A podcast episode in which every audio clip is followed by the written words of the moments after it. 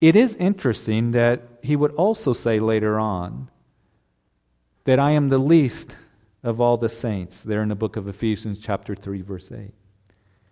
He would also write in the New Testament that, matter of fact, I'm the chief, chiefest of sinners. And I don't think that Paul was saying that because he had some deep, dark, you know, sin that he was practicing or involved in in his life that nobody knew about. I believe what Paul is saying is this that the more that he walked with the Lord, the more that he realized his need for God's grace.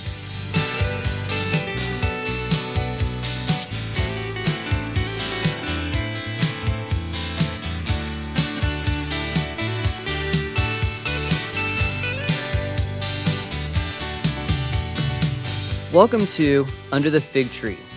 Under the Fig Tree is a verse by verse study taught by Pastor Jeff Figs of Calvary Chapel of Greeley. We are currently studying through the New Testament book of 1 Corinthians. Here's Pastor Jeff.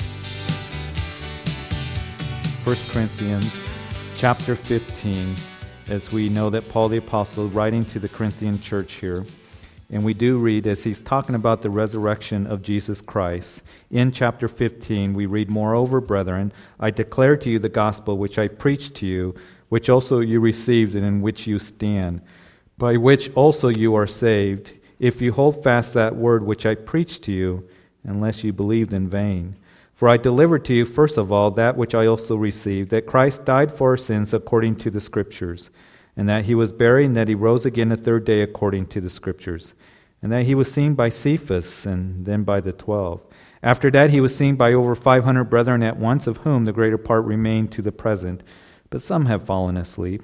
After that, he was seen by James, and then by all the apostles. Then, last of all, he was seen by me also, as by one born out of due time. For I am the least of the apostles, who am not worthy to be called an apostle, because I persecuted the church of God. But by the grace of God I am what I am. And his grace towards me was not in vain, but I labored more abundantly than they all. Yet not I, but the grace of God which was with me. Therefore, whether it was I or they, so we preached and so you believed.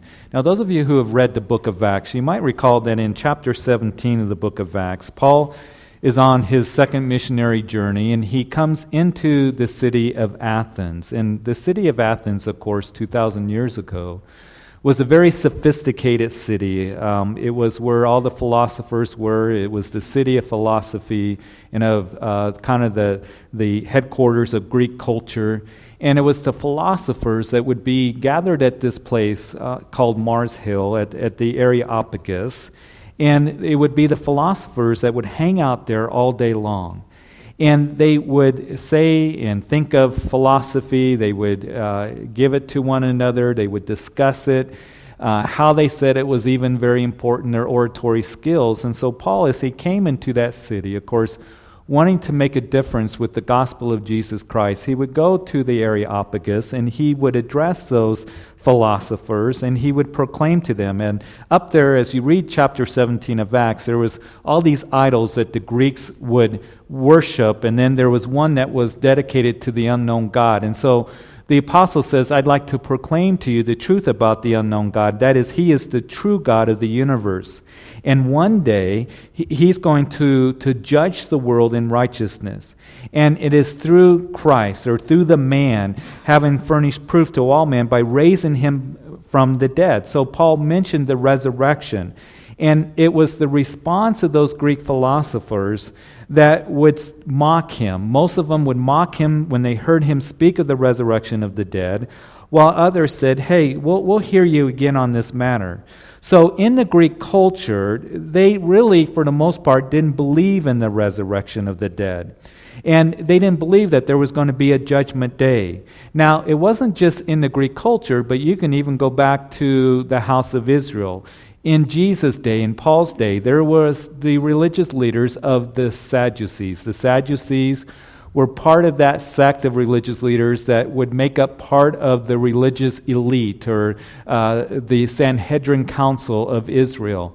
And the Sadducees were different than the Pharisees. And of course, as most of you know, you read about the Pharisees and the Sadducees coming against Jesus in his ministry. But after the resurrection of Jesus Christ, it was really the Sadducees that became the main enemies of the Christians after the resurrection because they didn't believe in the resurrection of the dead. So when they started hearing news and reports about Jesus being seen, rising from the grave, coming forth from the tomb, they really would come against the Christians because they did not believe that there is a resurrection. We also know that what was taking place in the early church is that there were those in the early church that had insisted that the resurrection had already taken place. We see that when Paul addresses the church at Thessalonica. And there are also those in Corinth, in the Corinthian church, that did not even believe in the resurrection. We get that from verse 12, as we're going to read in verse 12 this morning, that Paul asked them, How do some of you say that there is no resurrection? And so, as we opened up chapter 15 last week and we looked at the first four verses of the chapter, we saw that the Apostle Paul began to address the believers there in Corinth about the whole issue of the resurrection, the resurrection of Christ, and how there is a resurrection for you and I who believe in Jesus Christ. And in these 58 verses of this chapter, it's the longest chapter in this epistle, Paul's going to give the most extensive discussion of the resurrection, concerning the resurrection, that we have in all of the scripture. And in talking about the resurrection, Paul takes, again, the first 19 verses and begins to talk about Christ's resurrection. Because we're going to read that he will tell us that if Jesus Christ did not rise from the dead, then your faith is in vain. It's futile. You're still in your sins. And so, as we saw last time, again, we looked at the first four verses of, of 1 Corinthians 15. We, we saw that Paul would give the gospel, he would give the good news. He says, The gospel which I have given to you, that you can hold fast to that word which I preached to you, and it's this that Jesus Christ died for our sins according to the Scriptures, verse 3. He was buried, rose again on the third day according to the Scriptures, verse 4. This is the gospel. So when people say, What is a simple definition of the gospel? Here it is. 1 Corinthians chapter 15 verses 3 and 4. So Paul says, this is the gospel, keep it in mind, Embrace it in your heart. Believe in him who died for your sins, who was put into a grave and rose again on the third day. And so we know that as he's referring to, just as the scriptures declared that would happen, that he was talking about references of the Old Testament, because the New Testament, of course, had not been written at this time. Paul, as he's writing this letter, is writing part of the New Testament. So when he says that Christ died for our sins according to the scriptures and that he rose again on the third day according to the scriptures, just as we discussed last week, he's making references to such passages of the Old Testament, such as Psalm 22. And then Isaiah 53, which talks about the crucifixion in incredible detail, talking about the, the crucifixion prophetically, the, the death of Jesus Christ and the sufferings that he went through for you and for me. He's making references to Psalm 16 as it speaks about the resurrection, that I will not leave your Holy One in corruption. And so we talked about this, the Old Testament scriptures spoke about, pointed to the death and resurrection of Jesus Christ. And so as we continue on, Paul is now going to talk about those who were witnesses to the resurrection of Jesus Christ. In other words, he's going to give us evidence for the resurrected Lord Jesus. So he was one that died for our sins and was according to the scriptures verse 3 he was buried and rose again on the third day according to the scriptures. And now verse 5 we read in that he was seen by cephas then by the 12 after that he was seen by over 500 brethren at once of whom the greater part remain to the present but some have fallen asleep.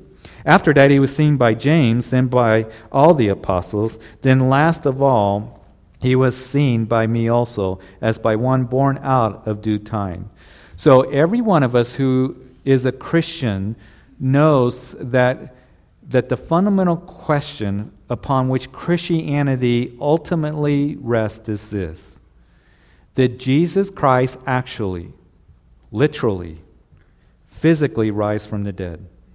Everything hangs on that question. And in this section of Scripture, Paul says that there were many eyewitnesses of the resurrected Jesus. The first apostle that he appeared to was Cephas, or that is Peter. Now, we don't know the exact time that he appeared to Peter, sometime between Jesus' appearance to Mary there at the garden tomb, and the two disciples on the road to Emmaus that we read about there in Luke chapter 24.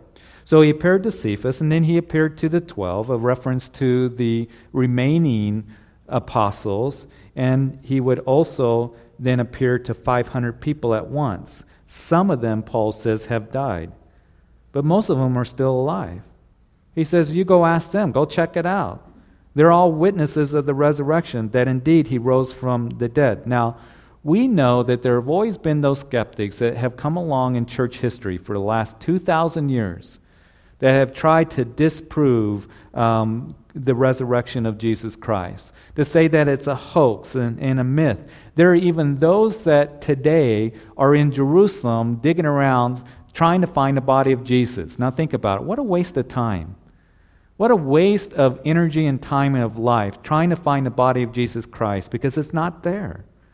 And so there have always been those that come along trying to find the body of Jesus, trying to come up with all their, their theories and, and you know what really happened. And there is one theory that some have held to, and that is because the apostles had given up everything to follow after Jesus. They walked with him for over three years. They were hoping he would bring in and usher in the kingdom of God. That in their deep grief after his death and their distraught and despair, so desperate to see Jesus, that they hallucinated, is what they did. Well, Paul the Apostle puts that ridiculous theory to rest. Because here he says 500 people saw him at once. And, and 500 people do not hallucinate at once, you see? And so, if somebody was to come into this sanctuary, let's say, and let's say they came up here, they didn't have a disguise on, they, they you know, didn't have a mask on, and they took out a gun and they held me up and they took my wallet. We'll discover that there's no money in my wallet. and they walked out and they left the building. We called the police and they ended up, Greeley PD picking them up, walking down the street. Over time, there's a trial that takes place. And all of you guys that are witnesses and saw this were subpoenaed. And you gave a testimony as there is the defendant that's there, and, and the prosecutor will ask, Is that the man that robbed Pastor Jeff on this day at this time? Yes, it is, all of you would say. Now, just with the amount of people that are here in this sanctuary, wouldn't that be overwhelming evidence against that individual? So, what Paul is giving us here in these four verses that we read is overwhelming evidence that Jesus rose from the dead. The 12 saw him. Luke chapter 24, that Jesus showed them his hands and his feet. 500 people saw him at once. He was seen by James as well. That would be the brother of Jesus, who in the Gospels thought that Jesus was crazy. He didn't believe Jesus was the Messiah. He had no clue, James, the half brother of Jesus, until he saw the resurrected Jesus. And then he was convinced, and he became a leader in the early ch- church. James, when he saw the resurrected Jesus, it changed his life radically and he followed after Jesus wholeheartedly. And then Paul says, I, I, saw him too, not in the, that's the same time as the others did. Now, Paul saw Jesus not only after immediately his resurrection and his ascension, but he saw him after his ascension. In other words, this makes Paul's testimony pretty unique here. Because it was not during that 40 day period immediately after his resurrection that Jesus, as he was appearing to others, and then he would ascend up into heaven.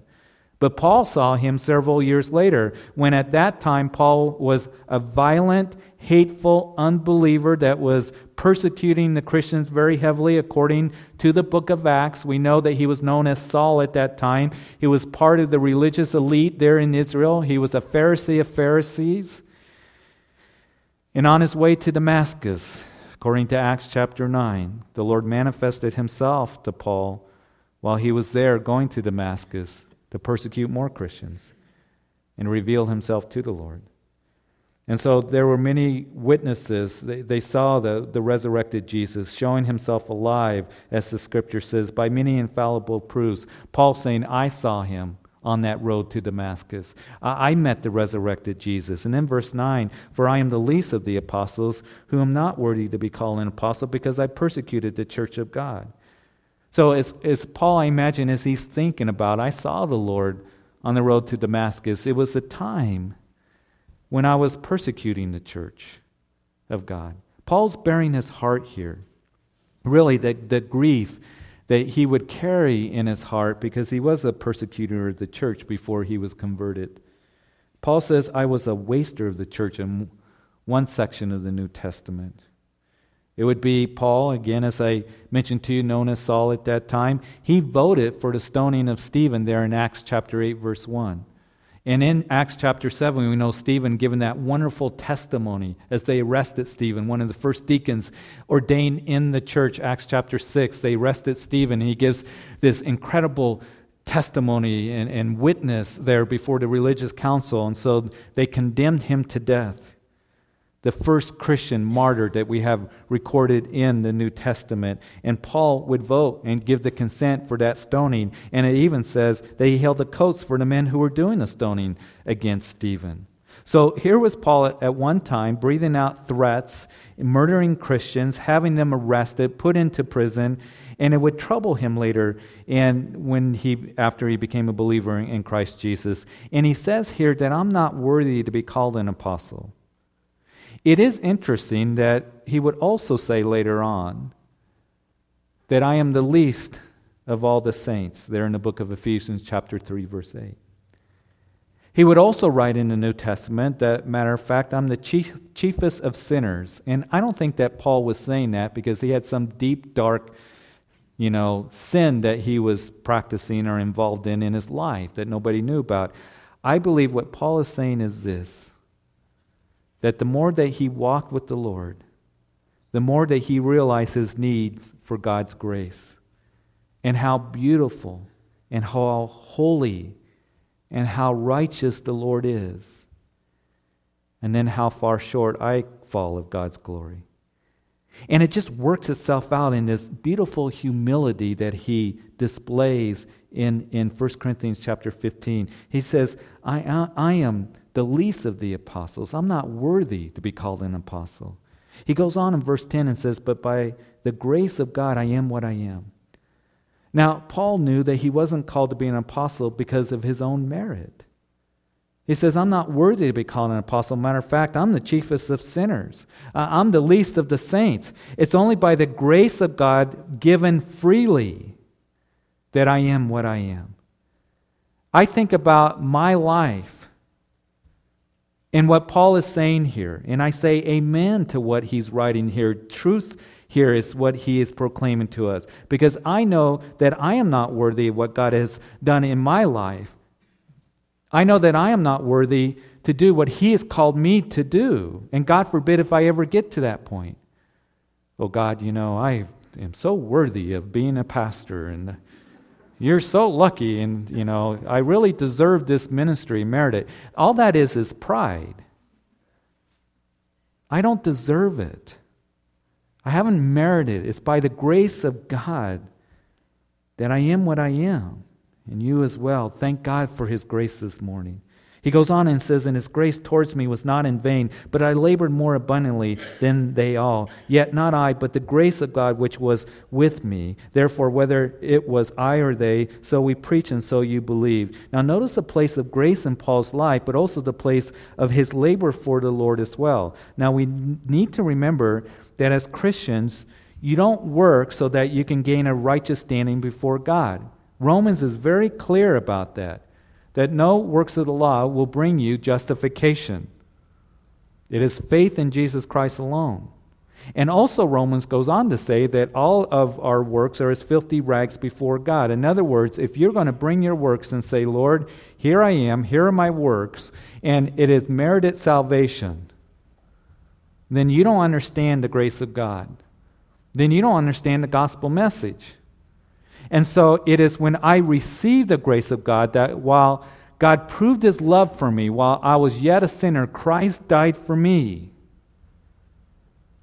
And as I become a recipient of His grace, for by grace through faith you have been saved. It's not of yourselves, it's not of works, lest any man should boast.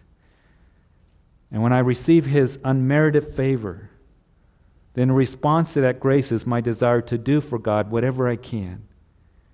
And living in the grace of God, as you know that I have said, doesn't mean that we go out and live any way that we want. It means that, Lord, I am so I am so amazed at your incredible grace that you have given to me, that I am free to live for you and to serve you, and to serve you gladly, and to serve you consistently, and to serve you freely, and to serve you faithfully. But I don't do it to earn my salvation. I don't do it to earn a righteous standing before you. But I do it to show my love and appreciation to you for the grace that I have received. And then I get to go out and I need to I get to do those works that please you, Lord. And sometimes as Christians, if we're not careful, we can get into the mindset of if I do this or if I do that for God, then he'll respond to me, he'll love me more. I'll earn his love. I'll earn his grace. He'll bless me more. And I understand that there's blessing in walking with the Lord. I understand there's blessing for living for the Lord. You know that. But here's the thing when we really begin to understand grace, God's unmerited, undeserved, unearned favor, His love, His goodness, His faithfulness, that His desire that He wants to use us in our lives to please Him, to use us in ministry, then we respond out of a heart of love. And great is the day when a Christian realizes that God, you use me in spite of me. I don't deserve this ministry. But you have been so good to me and have blessed me, and you've blessed my family. And you can't help as you're just at awe at his love and goodness and faithfulness. You can't help but respond out of love and just saying, Lord, I want to do the work of the Lord for you. You see, when that finally sinks in, and that is by one man, Jesus Christ, who died for our sins, who was buried and rose again according to the scriptures. By Jesus came righteousness, justification, and grace. Then I'm going to stop striving to prove that I am a notch or two above you. Or I'm going to be critical because you're a notch or two below me. And when I begin to understand this incredible grace that Paul's talking about, that he had been a recipient of, that I start becoming a worshiper. Because the Lord, the one thing that I do deserve, and that is hell to be separated from you. I did a good job in deserving that because I sinned. And it is your Son who came and died for me that I might have forgiveness of sin, that I might come in faith and then have that righteous standing before the Father through Jesus Christ alone. But if I find myself trying to earn blessing by intensive prayer and Bible study and long fasts, I'm not saying those things are bad. But this is what can happen. My Christian life and experience and walk will always be one of analyzing and scrutinizing and criticizing and all of this. And I end up condemning myself and others. So grace is not dependent upon my deep knowledge of you know the scriptures 24 hour prayer chain all those things but is dependent upon one thing and that is the goodness and love of god. And you know what will happen? When we understand that and get it down into our hearts, and I'll tell you the truth on this this is what will happen. You'll pray more, and you'll serve more, and you'll read your Bible more, and you'll enjoy the Lord more. Listen, don't forget this that the works that I do are in response to what God has done for me. Listen, the works that I do are in response to what God has done for me. And Paul, being a recipient of God's grace, his response to that grace, he says, I labor more abundantly than all the rest of the apostles. And it was Jesus that said, didn't he, that he who is forgiven much loves much. It's a response out of love that Paul had this incredible, increasing love for God that says, Oh, it's a love of Christ that constrains me and motivates me. And it's the same with you and with me because of the wonderful grace that we have received. And so, verse 12, as we continue, now if Christ is preached that he has been raised from the dead, how do some of you say that there is no resurrection of the dead? But if there's no resurrection of the dead, then Christ is not risen. So, Paul was taking time to prove the resurrection of Jesus. Hey, ask the witnesses that saw the resurrected Lord. Here's a record of those witnesses, which doesn't include Mary and the other women that saw him. Thank you for joining us on Under the Fig Tree. If you would like a copy of today's study, please call us and ask for the message with today's date. Our phone number is 970 330 1717. That number again, 970 330 1717. If you prefer, you can write us at 2602 West 27th Street, Greeley, Colorado 80634. You can also visit us online at ccgreeley.com. Under the Fig Tree is brought to you by Calvary Chapel of Greeley. We invite you to join with us for our Sunday morning services at 8:30 and 10:30 a.m. and our Wednesday evening service at 7 p.m. Please join with us next time as we continue to study the Bible together on Under the Fig Tree.